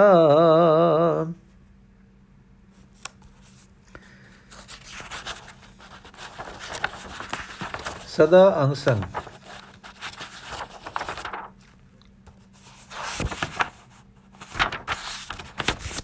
ਅਜਮੇਰ ਸਿੰਘ ਦਾ ਭੰਡਾਰਾ ਛੱਕ ਕੇ ਸੰਗਤਾਂ ਗਦਗਦ ਹਨ ਖਾਲਸੇ ਵਿੱਚ ਪ੍ਰੇਮ ਹੁਲਾਰੇ ਲੈ ਰਿਹਾ ਸੀ ਇੱਕ ਭਾਰੀ ਪੀਰੀ ਮੁਰੀਦੀ ਵਾਲੇ ਵਿਦਵਾਨ ਖੋਜੀ ਜਗਿਆਸੂ ਤਪੀ ਪਰੇ ਦੇ ਆਗੂ ਦਾ ਸਤਗੁਰ ਵਿੱਚ ਇਲਾਹੀ ਜੋਤ ਦੀ ਪ੍ਰਤੀਤੀ ਤੇ ਅਨੁਭਵ ਕਰਕੇ ਉਹਨਾਂ ਦੇ ਆਦਰਸ਼ ਤੇ ਆ ਟਿਕਣਾ ਇੱਕ ਜਿਉਂਦੀ ਕਰਾਮਾਤ ਸੀ। ਉਧਰ ਫਕੀਰ ਵੱਲੋਂ ਆਪਣੇ ਦੀਨ ਮਜਬ ਤੇ ਇੱਜ਼ਤ ਦਾ ਨੁਸ਼ਾਰ ਕਰਨਾ ਉਹ ਕੁਰਬਾਨੀ ਸੀ ਜੋ ਦੇਸ਼ ਵਿੱਚ ਰੂਹ ਫੁੱਕਣ ਵਾਲੀ ਸੀ। ਅਜਮੇਰ ਸਿੰਘ ਦੀ ਕਥਾ ਸਾਰੇ ਮਾਲਵੇ ਵਿੱਚ ਫੈਲ ਗਈ, ਮੁਸਲਮਾਨਾਂ ਵਿੱਚ ਅਚਰਜ ਹੋਇਆ, ਸਿੱਖਾਂ ਵਿੱਚ ਸਮਾਦ ਹੋਇਆ, ਹਿੰਦੂ ਹੱਕੇ ਬੱਕੇ ਰਹਿ ਗਏ, ਭੰਡਾਰੇ ਤੇ ਲੰਗਰ ਵੇਲੇ ਵੀ ਕਿਸੇ ਨੇ ਕੁਝ ਨਹੀਂ ਆਖਿਆ, ਸਭ ਨੇ ਪ੍ਰਸ਼ਾਦਾ ਛਕਿਆ। ਸੱਚੇ ਜਵਾਲਨ ਹਾਰ ਇਹ ਭਾਰੀ ਕਿਲਾ ਫਤਿਹ ਕਰਕੇ ਇਹ ਪੱਕੀ ਨਹੀਂ ਧਰ ਕੇ ਕਿ ਸਿੱਖ ਧਰਮ ਸਭ ਦੇਸ਼ੀ ਤੇ ਸਰਬਕਾਲੀ ਹੈ, ਹੁਣ ਅੱਗੇ ਨੂੰ ਵਿਦਾ ਹੋਣ ਲਈ ਤਿਆਰ ਹੋਏ। ਇਹ ਤਿਆਰੀ ਉਸ ਤੜਫ ਦੀ ਰੂਹ ਲਈ ਭਾਰੀ ਵਿਯੋਗ ਸੀ, ਜਿਸ ਰੂਹ ਨੇ ਸੱਚੀ ਪਿਆਸ ਵਿੱਚ, ਸੱਚੀ ਤਲਾਸ਼ ਵਿੱਚ ਉਮਰਾਂ ਬਿਤਾਈ ਸੀ। ਉਸ ਨੂੰ ਠੰਡ ਪੈਂਦਿਆਂ ਸਾਰ ਠੰਡ ਦੇ ਸੋਮੇ ਤੋਂ ਵਿਛੜਿਆ ਇੱਕ ਸਲ ਪੈਂਦਾ ਸੀ, ਇੱਕ ਘਾਉ ਲੱਗਦਾ ਸੀ। ਮਰਮੀ ਘਾਉ ਜਿਸ ਨੂੰ ਲਗੀਆਂ ਵਾਲੇ ਹੀ ਸਮਝ ਸਕਦੇ ਹਨ। ਪਿਆਰ ਨਾ ਲੱਗੇ ਤਾਂ ਸਾਰੇ ਦਾਨੇ ਹਨ ਤੇ ਸਿੱਖਿਆ ਦਾਤੇ ਹਨ, ਪਰ ਲੱਗੇ ਤਾਂ ਸਭ ਸੱਟੀ ਪੱਟੀ ਭੁੱਲ ਜਾਂਦੀ ਹੈ। ਫਿਰ ਜੇ ਪ੍ਰੇਮ ਰੂਹਾਨੀ ਪੱਖ ਦਾ ਹੋਵੇ ਤਾਂ ਅਕਲ ਪ੍ਰੇਮ ਤੇ ਹਾਵੀ ਨਹੀਂ ਪੈ ਸਕਦੀ। ਇਸ ਦਾ ਇਹ ਭਾਵ ਨਹੀਂ ਕਿ ਅਕਲੋਂ ਬੇਅਕਲੀ ਹੋ ਜਾਂਦੀ ਹੈ, ਪਰ ਇਹ ਹੈ ਕਿ ਜਗਤ ਦੀ ਅਕਲ ਉਸ ਨੂੰ ਦਬਾ ਨਹੀਂ ਸਕਦੀ। ਅਜਮੇਰ ਸਿੰਘ ਨੂੰ ਦਿਓ, ਉਪਦੇਸ਼ ਕੇ ਵਿਯੋਗ ਦੀ ਪੀੜਾ ਨਾ ਸਹੇ ਕੁਝ ਲੋੜ ਹੈ, ਉਹ ਆਪ ਘੰਟਿਆਂ ਬੱਦੀ ਵਿਆਖਿਆ ਕਰ ਸਕਦਾ ਹੈ। ਪਰ ਇਹ ਸੰਦਰਲੀ ਪ੍ਰੇਮ ਪੀੜ ਨੂੰ ਕੌਣ ਮਿਟ ਸਿਖਾਵੇ? ਬਿਰਹਾ ਬਿਰਹਾ ਹੈ, ਗੱਲਾਂ ਨਹੀਂ ਹਨ। ਆਏ ਹਨ, ਹੁਣ ਦਾਨਾ ਸਿੰਘ ਜੀ ਦਨਾਈ ਦਾਨ ਕਰ ਰਹੇ ਹਨ। ਦਾਨ ਸਿੰਘ, ਪਿਆਰੇ ਜੀ, ਸਤਿਗੁਰੂ ਆਪਣੇ ਰੋਹ ਦੇ ਮਾਲਕ ਹਨ। ਕਿਸੇ ਰੱਬੀ ਰੰਗ ਵਿੱਚ ਵਿਚਰ ਰਹੇ ਹਨ। ਕੌਣ ਕਹੇ, ਇਉਂ ਨਹੀਂ, ਇਉਂ ਕਰ। ਉਹਨਾਂ ਜਾਣਾ ਹੈ ਕਿੱਥੇ, ਕਿਉਂ, ਉਹ ਜਾਣਦੇ ਹਨ। ਅਸਾਂ ਹੁਕਮ ਮੰਨਣਾ ਹੈ। ਅਜਮੇਰ ਸਿੰਘ, ਠੀਕ ਹੈ, ਮੈਂ ਮੰਨਾ, ਹੈ, ਮੈਂ ਮੰਨਣਾ ਮੰਨਣਾ ਹੈ। ਪਰ ਰੱਬ ਪਰ ਹੱਥ ਰੱਖ ਰੱਖ ਲੇਜੇ ਤੇ। ਵੇਖਿਆ ਹੀ ਕੱਲ ਰਾਗੀਆਂ ਕੀ ਗਾਵਿਆ ਸੀ। ਵਿਛੋੜਾ ਸੁਣੇ ਦੁੱਖ, ਵਿਣ ਜਿੱਠੇ ਮਰਿਓਦ ਬਾਜ ਪਿਆਰੇ ਆਪਣੇ ਬਿਰਹੀ ਨਾ ਧੀਰੋਦ ਰੱਖ ਖਾਂ, ਹੱਥ ਮੇਰੇ ਕਾਲਜੇ ਤੇ, ਹੱਥ ਫੜ ਕੇ ਰੱਖ ਕੇ, ਵੇਖ ਕੀ ਹੁੰਦਾ ਹੈ। ਮੈਂ ਆਪੇ ਨੂੰ ਆਪ ਪਿਆ ਆਖਦਾ ਹਾਂ, ਤੂੰ ਮਰਦ ਹੈ, ਵੱਡੀ ਉਮਰ ਦਾ ਹੈ, ਤੈਨੂੰ ਸਿਮਰਨ ਬਾਣੀ ਦਾਨ ਮਿਲਿਆ ਹੈ। ਜੀਵਨ ਕਣੀ ਪ੍ਰਾਪਤ ਹੋਈ ਹੈ। ਰੱਬ ਦਾ ਪਿਆਰ ਪੱਲੇ ਪਿਆ ਹੈ। ਤੂੰ ਖੁਦਾ ਪ੍ਰਸਤ ਹੈ, ਤੈਨੂੰ ਲਿਵ ਮਿਲੀ ਹੈ। ਤ੍ਰਿਸ਼ਨਾ ਤੇ ਤੋੜੀ ਗਈ ਹੈ।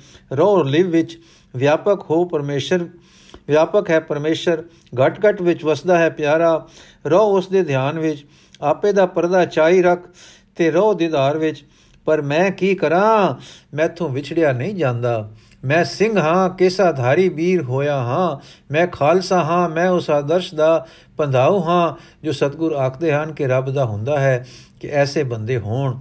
ਮੈਂ ਅਬੇ ਪਦ ਦਾ ਰਾਈ ਹਾਂ, ਮੈਂ ਸੂਰਬੀਰ ਵਰਿਆਮ ਫਕੀਰ ਹਾਂ ਪ੍ਰਦਾਨਾ ਸਿੰਘ, ਮੈਂ ਸੁੱਕਾ ਬੰਜਰ ਨਹੀਂ, ਮੈਂ ਖੁਸ਼ਕ ਚਟਾਨ ਨਹੀਂ, ਮੈਂ ਦਿਲਹੀਨ ਰੁਖ ਬਿਰਖ ਨਹੀਂ, ਮੈਂ ਦਿਲ ਵਾਲਾ ਹਾਂ ਤੇ ਉਸ ਦਿਲ ਵਾਲਾ ਹਾਂ, ਜਿਸ ਵਿੱਚ ਸਤਗੁਰਾਂ ਨੇ ਜਿੰਦ ਪਾ ਦਿੱਤੀ ਹੈ। ਜਿਸ ਨਾਲ ਦਿਲ ਹਰ ਉੱਤਮ ਵਲਵਲੇ ਨੂੰ ਲਖਦਾ ਹੈ, ਦਰਵਦਾ ਹੈ, ਦਸ ਮੈਂ ਕੀ ਕਰਾਂ? ਮੈਥੋਂ ਵਿਛੜ ਨਹੀਂ ਹੁੰਦਾ। ਦਾਨਾ ਸਿੰਘ ਵਿਰਾਗ ਮੂਰਤ ਹੋ ਕੇ, ਸਿੰਘ ਜੀ, ਸਤਗੁਰ ਇਸ ਪ੍ਰੇਮ ਦੇ ਜਾਣੂ ਹਨ ਤੇ ਪਸੀਜਣ ਵਾਲੇ ਪ੍ਰੀਤਮ ਹਨ। ਉਹ ਦਰਵੀ ਭੂਤ ਹੁੰਦੇ ਹਨ, ਪਰ ਉਹ ਕਿਸੇ ਉੱਚੇ ਆਦਰਸ਼, ਕਿਸੇ ਮਰਮ, ਕਿਸੇ ਫਰਜ਼ ਦੇ ਮਗਰ ਹਨ। ਕਈ ਵਾਰ ਕਹਿ ਚੁੱਕੇ ਹਨ ਕਿ ਅਕਾਲ ਪੁਰਖ ਦੇ ਆਦੇਸ਼ ਦੇਸ਼ ਤੋਂ ਆਉਣ ਨੂੰ ਚਿਤ ਨਹੀਂ ਨਹੀਂ ਸੀ। ਹੁਕਮ ਕਰਕੇ ਆਏ ਹਾਂ, ਹੁਕਮ ਕਮਾਉਂਦੇ ਹਾਂ, ਪਰ ਸੂਰਤ ਪ੍ਰਭ ਚਰਨਾਂ ਵਿੱਚ ਹੀ ਰਹਿੰਦੀ ਹੈ। ਉੱਥੋਂ ਉੱਠਦੀ ਨਹੀਂ, ਪਿਆਰ ਨਹੀਂ ਮੁੜਦਾ ਤੇ ਚੇਤਾ ਨਹੀਂ ਵਿਸਾਰਾ ਖਾਂਦਾ। ਜੋ ਆਪ ਪ੍ਰੀਤ ਤਾਰ ਪ੍ਰੀਤ ਤਾਰ ਖੇਲ ਰਹੇ ਹਨ, ਉਹ ਕਦ ਦੂਸਰੇ ਦੀ ਪ੍ਰੀਤ ਤਰਬ ਨੂੰ, ਜਰਨਾਟ ਨੂੰ ਨਹੀਂ ਪਛਾਣਦੇ ਤੇ ਨਹੀਂ ਦਰਵਦੇ, ਪਰ ਅਸੀਂ ਉਹਨਾਂ ਨੂੰ, ਉਹਨਾਂ ਦੇ ਚਿੱਤ ਨੂੰ ਨਹੀਂ ਸਮਝ ਸਕਦੇ। ਉਹ ਉਦਾਸ ਚਿੱਤ ਹੋ ਨਹੀਂ ਟੁਰ ਰਹੇ। ਜਿਸ ਹੁਕਮ ਨੇ ਰੱਬੀ ਦਰ ਤੋਂ ਇੱਥੇ ਲੈ ਆਂਦਾ ਹੈ, ਉਹ ਹੁਕਮ ਹਰ ਪਿਆਰ, ਹਰ ਸੁਖ ਦੇ ਟਿਕਾਣੇ ਤੇ ਉਹਨਾਂ ਨੂੰ ਲਈ ਫਿਰਦਾ ਹੈ। ਤੁਸਾਂ ਲਈ ਮੈਂ ਬਿਨੈ ਕੀਤੀ ਸੀ, ਫਰਮਾਉਂਦੇ ਸਨ, ਉਦਰਨ ਦੀ ਜਾਗਾ ਨਹੀਂ। ਸਿਮਰਨ ਕਰਨ ਸਿਮਰਨ ਕਰਨ, ਅਕਾਲ ਪੁਰਖ ਅੰਗ ਸੰਗ ਹੈ, ਸਤਗੁਰੂ ਨਾਨਕ ਦੀਆਂ ਰੱਖਾਂ ਹਨ, ਰਾਖੀਆਂ ਹਨ, ਪਿਆਰ ਹਨ। ਅਜਮੇਰ ਸਿੰਘ ਫਿਰ ਕੀ ਹੁਕਮ ਹੋ ਗਿਆ ਹੈ ਕਿ ਮੈਂ ਇੱਥੇ ਹੀ ਰਹਾ ਤੇ ਸਤਗੁਰ ਟੁਰ ਜਾਣ? ਦਾਨਾ ਸਿੰਘ, ਸਤਗੁਰ ਜੀ ਟੁਰ ਜਾਣ। ਇਹ ਤਾਂ ਹੁਕਮ ਹੈ। ਤੁਸੀਂ ਇੱਥੇ ਰਹੋ, ਇਹ ਸਤਗੁਰਾਂ ਦੀ, ਇਹ ਸਹਿ ਸੁਭਾ ਦੀ ਗੱਲ ਹੈ। ਹੁਕਮ ਜਾਂ ਆਗਿਆ ਨਹੀਂ ਹੋਈ। ਅਜਮੇਰ ਸਿੰਘ ਸੁਖ ਦਾ ਸਾਹ ਲੈ ਕੇ ਸ਼ੁਕਰ ਹੈ। ਦਾਨਾ ਸਿੰਘ ਕਿਉਂ? ਅਜਮੇਰ ਸਿੰਘ ਮੂੰਹ ਛੋਟਾ, ਗੱਲ ਵੱਡੀ ਹੈ। ਭਰਾ ਜਿਓ ਮੈਂ ਕੀ ਕਰਾਂ? ਮੇਰੇ ਵਸ ਨਹੀਂ। ਵਿਛੜ ਕੇ ਰਹਿਣਾ ਜੇ ਹੁਕਮ ਹੈ ਤਾਂ ਹੋ ਜਾਏਗਾ। ਪਰ ਇਸ ਵੇਲੇ ਮੈਂ ਬੇਵਸ ਲੋਚਦਾ ਹਾਂ ਕਿ ਮੈਂ ਅੰਗ ਸੰਗ ਰਹਾ। ਮੈਂ ਸੇਵਾ ਕਰਾਂ। ਮੈਂ ਇਹ ਨੈਣ ਰੱਬੀ ਦੀਦਾਰ ਦੇ ਸ਼ੀਸ਼ੇ ਤੇ ਟਿਕਾ ਟਿਕਾ ਕੇ ਦਰਸ਼ਨ ਦਾ ਸਰਬਤ ਸ਼ਰਬਤ ਪੀਵਾਂ ਤੇ ਠਰਾਂ। ਮੇਰੇ ਅੰਦਰ ਸੁਖ ਵਰਤੇ, ਕੋਲੋਂ ਕੋਲ ਕੋਲੇ ਰਹਾ। ਤੇ ਸੇਵ ਕਮਾਵਾਂ, ਜੋ ਮੇਰੇ ਹੱਥ ਪੈਰ ਸਫਲ ਹੋਵਣ। ਜੇ ਸਤਗੁਰ ਕਿਵੇਂ ਖੀ ਨਹੀਂ, ਕਿਵੇਂ ਵੀ ਨਹੀਂ ਅਟਕਦੇ, ਤਾਂ ਮੈਂ ਆਪਣੀ ਅਟਕ ਬੰਨਾ ਤੇ ਚਰਨਾਂ ਵਿੱਚ ਹੋ ਟੁਰਾ ਆ ਗਿਆ ਲੈ ਦੇ। ਦਾਨਾ ਸਿੰਘ ਅਚਰਜ ਹੋ ਕੇ, ਇਹ ਡੇਰਾ ਤੇ ਇਹ ਪਰਚਾ ਕੀਕੂ ਛੱਡੋਗੇ? ਤੁਹਾਡੇ ਪ੍ਰੇਮੀ ਕਿਹੜੇ ਚੰਗੇ ਹਨ ਕਿ ਤੁਹਾਡੇ ਸਿੰਘ ਸੱਜ ਜਾਣ ਤੇ ਵੀ ਖਫਾ ਨਹੀਂ ਹੋਏ। ਸਿਵਾ ਗਿਣਤੀ ਤੇ ਸ਼ਰੀਆਂ ਦੇ ਅਜਮੇਰ ਸਿੰਘ ਨੈਣ ਭਰ ਕੇ, ਸਮਨ ਜੋ ਇਸ ਪ੍ਰੇਮ ਕੀ, ਦਮ ਕਿਉ ਹੋਤੀ ਸਾਟ? ਰਾਵਨ ਹੂ ਤੇ ਸੋ ਰੰਕ ਨੇ, ਜਿਨ ਸਿਰ ਦੀ ਨੇ ਕਾਟ? ਤੁਸੀਂ ਹੀ ਪੜਿਆ ਕਰਦੇ ਹੋ, ਠੀਕ ਹੈ ਨਾ? ਮੈਂ ਪੀਰੀ ਮੁਰੀਦੀ ਤੇ ਇਸ ਤਰ੍ਹਾਂ ਦੀ ਆਈ ਪੂਜਾ ਨੂੰ ਕੀ ਕਰਨਾ ਹੈ? ਮੈਨੂੰ ਦਿਲ ਦੀ ਠੰਡ ਦੀ ਲੋੜ ਹੈ, ਦੀਦਾਰ ਦੀ ਲੋੜ ਹੈ, ਹੋਰ ਲੋੜ ਮੁੱਕ ਚੁੱਕੀ ਹੈ। ਦਾਨਾ ਸਿੰਘ ਬੜੀ ਕੁਰਬਾਨੀ ਹੈ। ਅਜਮੇਰ ਸਿੰਘ ਕਾਦੀ ਕੁਰਬਾਨੀ ਹੈ? ਰਹਿ ਜੋ ਨਹੀਂ ਹੁੰਦਾ। ਰਹਿ ਹੋਵੇ ਤਾਂ ਤੁਰਾਂ ਤਾਂ ਫੇਰ ਕੁਰਬਾਨੀ ਹੈ ਦਿਲ ਦਾ दारू ਦੀਦਾਰ ਹੋ ਗਿਆ ਹੈ ਦਵਾ ਖਾਣੀ ਵੀ ਕੋਈ ਕੁਰਬਾਨੀ ਹੁੰਦੀ ਹੈ ਇਹ ਤਾਂ दारू ਹੈ ਤੇ ਆਪਣਾ ਭਲਾ ਹੈ ਜਾਂ ਇਉਂ ਕਹੋ ਕਿ ਖੁਦਗਰਜ਼ੀ ਹੈ ਮੈਂ ਤਾਂ ਆਪਣੇ ਮਨ ਦੀ ਠੰਡ ਲਈ ਵਿਛੜਦਾ ਨਹੀਂ ਵਿਛੜ ਸਕਦਾ ਨਹੀਂ ਹਾਂ ਕਰ ਮੇਰ ਜਿੱਥੇ ਚਰਨੀ ਲਾਇਆ ਹੈ ਹੀ ਚਰਨੀ ਸਮਾ ਵੀ ਦੇ ਲੈ ਦੇ ਆ ਗਿਆ ਲੈ ਦੇ ਆ ਗਿਆ ਦਾਨਾ ਸਿੰਘ ਤੋ ਲੈ, ਸੇਵਾ ਧਰਮ ਕਠਨ ਧਰਮ ਹੈ। ਹਰ ਵੇਲੇ ਦੀ ਹਜ਼ੂਰੀ ਤੇ ਸੇਵਾ ਗਾਖੜੀ ਕਮਾਈ ਹੈ। ਪਾਸ ਰਹਿ ਕੇ ਸ਼ਬਦ ਦੀ ਚੋਟ ਉਸ ਤੋਂ ਔਖੀ ਹੈ। ਪਿੱਛੋਂ ਜੋ ਦਿਲ ਡੋਲੇ ਤਾਂ ਭਲਾ ਨਹੀਂ। ਪਹਿਲਾ ਕਦਮ ਨਾ ਪਟਣਾ ਚੰਗਾ ਹੈ। ਪਟ ਕੇ ਮੁੜਨਾ ਮਾੜਾ ਹੈ। ਅਮੇ ਅਜਮੇਰ ਸਿੰਘ, ਦਾਨਿਆ, ਛੱਡ ਦਨਾਈਆਂ, ਪਿਆਰ ਕਰ ਨਦੀ ਨੂੰ ਸਮੁੰਦਰ ਵਿੱਚ ਡਿੱਗਣ ਦੇ। ਡੈਂਸ ਦੇ ਵਿੱਚ ਡੈਣ ਦੇ ਇਸ ਵਿੱਚ। ਬਹੁਤ ਦੂਰੋਂ ਤੋਂ ਆਈ ਹੈ। ਬੜੇ ਡੁੱਗਰ ਪੱਥਰ ਰੋੜੇ, ਰੇਤੇ ਬਲਾਂ ਵਿੱਚ, ਰਗੜਾਂ ਵਿੱਚ ਰਗੜਿੰਦੀ ਤੇ ਟਕਰਾਂਦੀ ਆਈ ਹੈ। ਪੈਣ ਦੇ ਸੋ ਸਾਗਰ ਵਿੱਚ ਤੇ ਲੈਣ ਦੇ ਸੋ ਆਰਾਮ। ਕਿਉਂ ਡਰਾਉਂਦਾ ਹੈ, ਹੋੜਦਾ ਹੈ? ਤੂੰ ਤਾਂ ਮਹਿਰਮ ਹੈ, ਆਪ ਮਰਮੀ ਪੀੜਾਂ ਦਾ ਜਾਣੂ ਹੈ ਤੇ ਪੀੜਾਂ ਵਾਲਾ ਹੈ। ਰਹਿਣ ਦੇ ਸੋ ਚਰਨ ਸ਼ਰਨ ਨਾਲ ਨਾਲ। ਇਹ ਕਹਿ ਕੇ ਅਜਮੇਰ ਸਿੰਘ ਜੀ ਬੇਬਲ ਹੋ ਗਏ। ਦਾਨਾ ਸਿੰਘ ਦੇ ਨੈਣ ਵੀ ਨਾ ਰੁਕੇ। ਚੁੱਪ ਵਰਤ ਗਈ। ਆ ਪਿਆਰਾ ਦੀਆਂ ਕਸਕਾਂ। ਆ ਗਏ ਰੱਬੀ ਪਿਆਰ ਦੇ ਮਹਿਰਮ, ਹਾਂ ਸਮੁੰਦਰ ਆ ਗਿਆ। ਗੁਰ ਸਮੁੰਦ ਨਦੀ ਸਭ ਸਿੱਖੀ, ਹਾਂ ਉਛਲ ਪਿਆ ਹੈ ਸੋ ਸਾਗਰ। ਧਾਈ ਨਦੀ ਨੂੰ ਅੱਗੋਂ ਉਛਲ ਕੇ ਗੁਰੂ ਸਮੁੰਦ ਲੈਣ ਆਇਆ ਹੈ। ਬਲ ਉੱਤੇ ਆ ਗਿਆ ਹੈ ਲੈਣ ਨਦੀ ਨੂੰ। ਆ ਗਏ ਸਾਹਿਬ ਸ੍ਰੀ ਗੁਰੂ ਗੋਬਿੰਦ ਸਿੰਘ ਜੀ, ਰੂਹ ਫੂਕਣ ਵਾਲੇ, ਜਵਾਲਣ ਹਾਰੇ, ਅਜਮੇਰ ਸਿੰਘ ਦਾ ਸਿਰ ਆਪਣੀ ਸੀਤਲ ਛਾਤੀ ਨਾਲ ਲਾਇਆ। ਹਾਂ ਪਿਆਰਾ ਸੀਸ ਝੁਕ ਰਿਹਾ ਹੈ। ਦਰ ਦਰਸ਼ਨ ਦੇ ਪ੍ਰੇਮ ਦੇ ਸੀਸ ਉੱਤੇ ਤੇ ਮధుਰ ਤੇ ਪਿਆਰੀ ਹੋ ਹੋ ਰਹੀ ਹੋ ਰਹੀ ਹੈ ਬਾਣੀ। ਚੱਲ ਪਿਆਰੇ ਰੱਬ ਸਵਾਰੇ ਅਜਮੇਰ ਸਿੰਘ, ਚੱਲ ਬਈ ਨਾਲ ਚੱਲ। ਖਾਲਸੇ ਵਿੱਚ ਅੰਗ ਸੰਗ ਰੋ ਕਰ ਸਤ ਸੰਗਤ ਤੇ ਕੀਰਤਨ। ਜਪ ਤੇ ਜਪਾ ਵਿਛੜ ਕੇ ਕਿਉਂ ਰਹਿਣਾ ਹੈ? ਰੋ ਬਈ ਨਾਲ।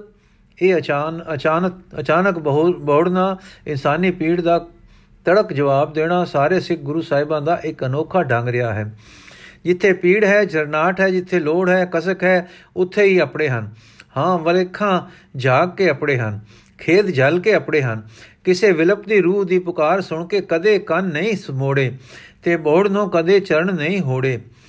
ਇਹ ਇਨਸਾਨ ਦੀ ਅੰਦਰਲੀ ਤੜਪ ਨੂੰ ਉੱਤਰ ਦੇਣਾ ਪੂਰਨ ਇਲਾਹੀ ਖਸਲਤ ਕਮਾਲ ਦੀ ਸਾਰੇ ਗੁਰੂ ਸਾਹਿਬਾਂ ਵਿੱਚ ਹੋਈ ਹੈ।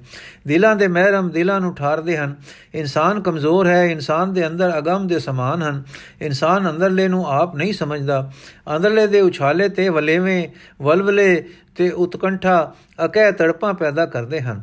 ਇਨਸਾਨ ਦੇ ਅੰਦਰ ਕਦੇ-ਕਦੇ ਨਾ ਬੁਝਦੀਆਂ, ਨਾ ਸੁਝੀਂਦੀਆਂ ਡੰਜਾ ਲਾਉਣ ਵਾਲ ਵਾਲੇ ਤਰੰਗ ਉੱਠਦੇ ਹਨ। ਕੌਣ ਹੈ ਜੋ ਇਹਨਾਂ ਦੇ ਲਹਿਰਾਓ ਵੇਲੇ ਬੋੜੇ? ਸੁਧਾਰਕ ਤੇ ਸਿੱਖਿਆ ਦਾਤੇ, ਉਪਦੇਸ਼ ਦਾਤੇ ਤੇ ਮੌਤਾਂ ਦੇ ਦਾਤੇ ਸਮਝਾਉਣ ਤੇ ਵਿਆਖਿਆ ਦੇਣ ਵਾਲੇ ਅਨੰਤ ਆਏ ਤੇ ਗਏ। ਪਰ ਇਨਸਾਨ ਦੀ ਪੁਕਾਰ, ਪੀੜ ਤੇ ਦਿਲੀ ਡੰਜ ਉੱਪਰ ਇਨਾ ਮਹਾਪੁਰਖਾਂ ਵਾਂਗ ਇਹ ਆਪ ਹੀ ਟੁੱਟੇ ਹਨ। ਕਿਉਂ ਨਾ ਇਸ ਟੁੱਟਣ ਹਾਰੀ ਖਸਲਤ ਤੇ ਇਨਸਾਨ ਸਦਕੇ ਹੋਵੇ? ਕਿਉਂ ਨਾ ਦਿਲ ਇਨਸਾਨ ਦਾ ਦਿਲ ਇਹਨਾਂ ਦੇ ਮੋਹ ਵਿੱਚ ਦਰਵੇ? ਹਰ ਗੁਰੂ ਸਾਹਿਬ ਦੇ ਜੀਵਨ ਵਿੱਚ ਐਸੇ ਵਾਕਿਆ ਹਨ, ਜਦੋਂ ਆਪ ਇਸ ਸਮਝ ਨਾ ਆਉਣ ਵਾਲੇ ਅਨੰਤ ਭਾਵ ਨਾਲ ਭਰੇ ਇਨਸਾਨੀ ਦਿਲ ਦੀ ਅਬੁਝ ਤੇ ਅਸੁਝ ਬਿਲਬਲਾਹਟ ਤੜਪ ਤੇ ਉਤਕੰਠਾ ਉੱਤੇ ਥਮਾ ਵਿੱਚੋਂ ਮਾਨੋ ਬੋੜਦੇ ਹਨ, ਬੋੜਦੇ ਰਹੇ ਹਨ। ਆਪ ਆਪਣੇ ਰੂਹਾਨੀ ਔਜ اخلاقی ਉਚਾਣ ਜਬੇ ਐਸ਼ਵਰਜ ਪ੍ਰਤਾਪ ਦੇ ਕਦੇ ਮਾਣ ਵਿੱਚ ਨਹੀਂ ਗਏ ਗਰੀਬ ਅਮੀਰ ਬਿਰਧ ਜਵਾਨ ਮਰਦ ਤੀਮੀ ਹੀਣ ਹੀਣੇ ਬਾਹੂ ਬਲ ਵਾਲੇ ਜਿਸ ਦੇ ਅੰਦਰ ਬਿਰਹਾ ਕਸਕਿਆ ਆਪ ਅਪੜੇ ਹਨ। ਹਾਂ, ਜਿੱਥੇ ਇਨਸਾਨੀ ਦਿਲ ਤੜਪਿਆ ਹੈ, ਉੱਥੇ ਹੀ ਗੁਰੂ ਦੀ ਹਜ਼ੂਰੀ ਹਾਜ਼ਰ ਹੋਈ ਹੈ ਤੇ ਠੰਡੀ ਠੰਡੀ ਮਲੂਮ ਰੱਖਣ ਹਾਰ ਹੋਈ ਹੈ। ਇਨਸਾਨ ਦਾ ਦਿਲ ਕਿਉਂ ਨਾ ਇਸ ਮਿਹਰ ਭਰੀ ਹਮਦਰਦੀ ਦੇ ਤੇ ਇਸ ਪਿਆਰ ਲਹਿਰ ਦੇ, ਲਹਿਰੇ ਦੀ ਜਰਨਾਟ ਪਰ ਮੋਹਿਤ ਹੋ ਜਾਏ ਔਰ ਕਹੇ ਕਿ ਮੇਰਾ ਆਸਰਾ, ਸਹਾਰਾ, ਰੋਸ਼ਨੀ ਘਰ, ਰਹਿਬਰ, ਰਸਤੇ ਦਾ ਰਾਹ ਦਸ ਦਿਲ ਦੀ ਟੇਕ ਤੇ ਮਨ ਦਾ ਆਧਾਰ ਗੁਰੂ ਹੈ। ਅੱਜ ਵੀ ਦੇਖੋ ਸਮੁੰਦਰ ਉਛਲ ਕੇ ਦੂਰੋਂ ਚੱਲ ਕੇ ਆਈ ਨਦੀ ਨੂੰ ਆ ਮਿਲਿਆ ਹੈ ਤੇ ਆਖਦਾ ਹੈ, ਹਾਂ ਜਿਓ, ਆਓ ਚਲੋ ਮੈਂ ਵਿੱਚ ਤੇ ਮੈਂ ਦੇ ਅੰਗ ਸੰਗ। ਅਜਮੇਰ ਸਿੰਘ ਦੀ ਜਬ ਦਰਵ ਅਜਮੇਰ ਸਿੰਘ ਜੀ ਦਰਵ ਗਏ। ਦਰਵ ਤਾਂ ਅੱਗੇ ਹੀ ਰਹੇ ਸੇ, ਦਰਵ ਕੇ ਵਹਿ ਗਏ। ਹਾਂ ਜੀ, ਦਰਵਣਾ ਰੱਬੀ ਦਰਬਾਰ ਵਿੱਚ ਜਾਣ ਲਈ ਲਾਜ਼ਮੀ ਕ੍ਰਿਸ਼ਮਾ ਹੈ। ਅਨੇਕ ਜਤਨ ਕਰ ਆਤਮ ਨਹੀਂ ਦਰਵੈ, ਹਰ ਦਰਗਹਿ ਕੋ ਕੈਸੇ ਗਵੈ? ਆਤਮਾ ਦਰਵ ਗਿਆ ਹੈ, ਤਾਂ ਹੁਣ ਹਰ ਹਰ ਦਰਗਹਿ ਦੀ ਕੀ ਰੋਕ ਹੈ? ਹਾਂਜੀ ਦਰਵ ਰਹੇ ਅਜਮੇਰ ਸਿੰਘ, ਹੋਰ ਦਰਵੇ ਹਨ। ਬਿਰਧ ਪਾਲਕ ਬਿਰਧ ਦੀ ਕਰਨੀ ਵੇਖ ਕੇ ਆਪਾ ਘੁਲ ਕੇ ਘੁਲ ਮਿਲ ਗਿਆ ਹੈ। ਸ਼ਰਨਾਂ ਨੂੰ ਲਪਟ ਗਏ ਹਨ ਤੇ ਬੋਲਦੇ ਹਨ, ਧਨ ਧਨ ਧਨ। ਪਰ ਗਲਾ ਰੁਕ ਗਿਆ ਹੈ। ਸ੍ਰੀ ਸ੍ਰੀ ਗਦਗਦ ਜੀ ਸਰੀਰ ਗਦਗਦ ਹੈ ਤੇ ਆਵਾਜ਼ ਰੂਹ ਵਿੱਚ ਹੀ ਗੁੰਜਾਰ ਦੇ ਰਹੀ ਹੈ ਤੇ ਅਨਹਤ ਰੂਪ ਵਿੱਚ ਕਹਿ ਰਹੀ ਹੈ, ਧਨ ਧਨ ਧਨ। ਤੇ ਸਤਿਗੁਰੂ ਅਨੁਭਵ ਕਰ ਰਹੇ ਹਨ ਤੇ ਕਹਿ ਰਹੇ ਹਨ, ਚਲੋ ਅਜਮੇਰ ਸਿੰਘ, ਸਜਣਾ ਇਕੱਠੇ ਰਹਾਂਗੇ। ਇਹ ਨਕਸ਼ਾ, ਇਹ ਝਾਕਾ ਗੁਰਸਿੱਖ ਸੰਗਮ ਦਾ ਸਦਾ ਅੱਖਾਂ ਅੱਗੇ ਟਿਕਿਆ ਰਹੇ। ਸੂਚਨਾ ਫਿਰ ਸਤਿਗੁਰੂ ਜੀ, ਕਈ ਗਿਰਾਵਾਂ, ਬਾਜਕ, ਜੱਸੀ ਆਦ ਵਿੱਚ ਹੁੰਦੇ ਹੋਏ ਪੱਕੇ ਪਿੰਡ ਆ ਗਏ। ਰਸਤੇ ਵਿੱਚ ਅਨੇਕਾਂ ਕੋਤਕ ਵਰਤੇ, ਮੇਰਾ ਹੋਈਆਂ, ਇਸ ਤੋਂ ਅੱਗੇ ਦੇ ਕੋਤਕਾਂ ਦਾ ਕੁਝ ਹਾਲ ਅਗਲੇ ਪ੍ਰਸੰਗ ਵਿੱਚ ਹੈ, ਜੋ ਅਸੀਂ ਕੱਲ ਪੜਾਂਗੇ ਜੀ। ਵਾਹਿਗੁਰੂ ਜੀ ਕਾ ਖਾਲਸਾ ਵਾਹਿਗੁਰੂ ਜੀ ਕੀ ਫਤਿਹ।